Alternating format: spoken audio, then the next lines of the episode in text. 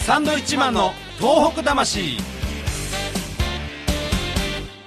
えーせっかくのですね、はいえーゴールデンウィークなんですけれどあも、れなんですかネガティブですねあの、大事なお知らせがね、あったんですけど、ちょっと今までできてないんですよ。あの、渡辺恵里さんが来てたりとか。そう 人のせいにすんのやめましょうよそれ 最初に言えばいいじゃんね、なん先ですか週とか、はい先々週も来ていただいてね、ええ今日はその大事なお知らせからあります。なんですか気になりますねはい。えー実はですね、はい日本放送では、えー番組スポンサーがですね、はい3月いっぱいで降りてしまいましたよよじゃねえようじゃないですや なんすかこれね。え降りちゃったんですそうなかその余波を受けましてですね、はいえー番組ホームページからアクセスして、えー過去の放送が聞けるサービス。まあ、これがオンデマンド放送というはいものなんですけれども。やってたんですよねこれ、はい。このサービスが、えーなんと4月以降、更新できない状況に。なんでもう4月も終わりかけに言うんですかこれそうなんですよね。えども持ってどうするんですか方これたくさんいると思うんですけど。はいえーただし3月31日までの放送はね、今でも、今でも聞くことができるわけ。わ、かります意味。4月以降のが聞けないんです。もうどうどうなるんですかこれ要するに、はい今月からはですね、ホームページに載せることができなくなっちゃったということでございます。だからもうオンエアしっぱなしです。もう聞けないと、はい。本来ね、まあラジオってのはそういうもんですからまあまあそうなんですよいいいはいいんですけど、うん本来のラジオに。でもね、まあ、時間的に聞けないとかいう人、まあこういうので聞いてたと思うんで、はい。これは困りますね。そこで、はい。なんと、えー我が番組スタッフは立ち上がりました。立ち上がったって二人しかいいないし、 出生レースに脱落したディレクターと、 片手間にやってる AD の二人で。そんなことはない ですよ。そんなことないです。違います。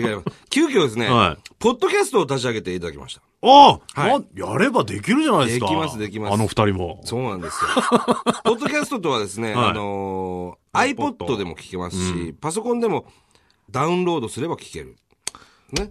いいですね。もう最初こそですね、手間がかかるんですけどまもあ、そうですねえー聞き続けることができるようになっております。今ね、若い人は、ポッドキャストなんかで聞いてる人結構が、ね、聞いてますからね。多いですからね、そう番で組すなんそかうは。ですはい、ということで、まあ、詳しくはですね、はい日本放送のホームページを見てくれれば分かるようになっております。ああ、よかった。はい。はい。ということでございます。はい。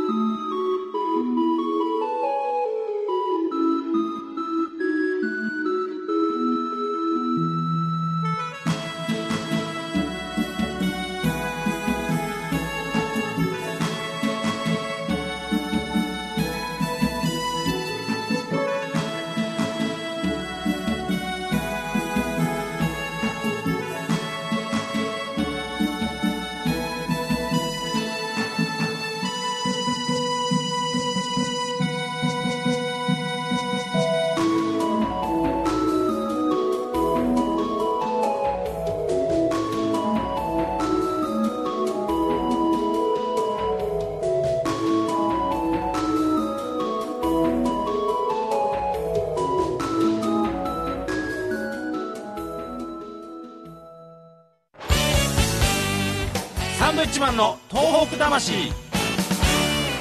さあ、えーサンドイッチマンの東北魂でございます。はいはい今日はメールも来ておりますね来て。ますね。はいえー一枚読んでみたいと思います。えーラジオネーム、国彦さん。はい、どうもありがとうございます。えー伊達さんの4月6日のブログを読みました。はい。宮城県の沿岸部ではほとんど放射能の話題はない目に見えない何かより目の前にある瓦礫の山々やこの先の生活不安があまりにも大きいからですそうですね。そうですよね。その通りだと思います。悲しいことに。はい受け入れ拒否している自治体が多いということなんで、こんなアイデアはどうでしょうあ、アイデアを考えてく書れいた。てくれてますね。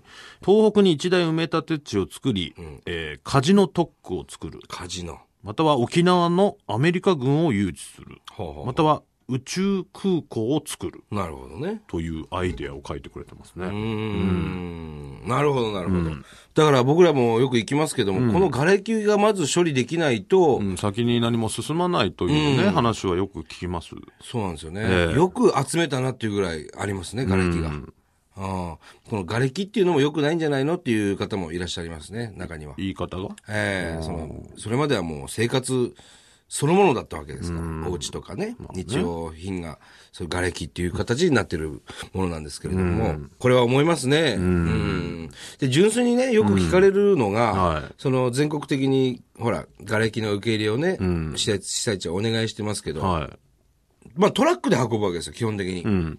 小さいトラックです、はっきり言って。ねえ。それで何往復もしてね、んその、運搬費っていうのは要するにかかるわけですよ。まあね。うん。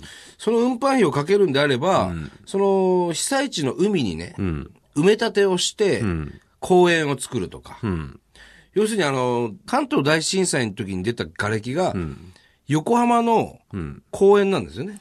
あー、聞いたことあるな。は確か。いはいはいはい。そういうふうにしたらいいんじゃないのっていうふうにね、言われたことがあるんです。まあ、要するに、その東北に一大埋め立て地を作りっていうそこうそうそうそうとですよね。そういうことこれなんでできないんですかね。俺もよく答えられないんですよ。専門家じゃないんでね。まあ、なんかまだその国が決めることがあるような気もするし、あとは、瓦礫そのものをさ、海にじゃがじゃが投げていって、それが埋め立てっていうことではないわけじゃない。まあ、細かく砕いたりも砕いたりしななんきかゃいこけうない。処理をして、コンクリートにして、みたいなことでしょうん。だからまあ、こう書いてくれてるように火事の特区だの、ね、いろいろ書いてありますけど、まあ別に全然公園だっていいわけでしょ要するにね。うん。これなぜそれができないかっていうのをちょっと知ってる人がいたら、なんかね詳しく知ってる方いれば、ちょっとメールいただければありがたいなえーと思うんですけそうねど。僕らもこれちょっと知りたいんですよね。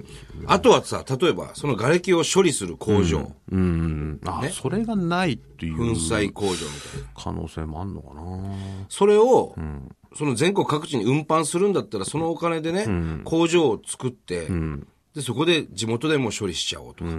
もうそ、そうするとほら、雇用も生まれてああ、くるまあわけそうででしすょ。ね。うん。うん。これちょっと詳しい方はぜひ、教えていただわきたいかなとりやすく教えていただけると。多分ね、そうなん地元に住んでる人もね、なんでそんなに他に受け入れ受け入れお願いしてんだろう。自分でやればいいじゃんっていう。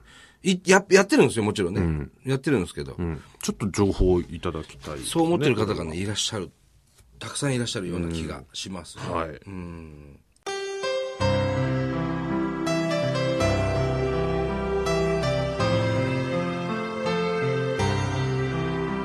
最近もやっぱ多いね遠く行くね僕らもねこの間も盛岡そうですね岩手。行ってね岩手県の銀河鉄道っていう電車に乗って、は駅弁の旅みたいな、あれも面白い、まあ番組のロケなアんイデですィアけどでした面白か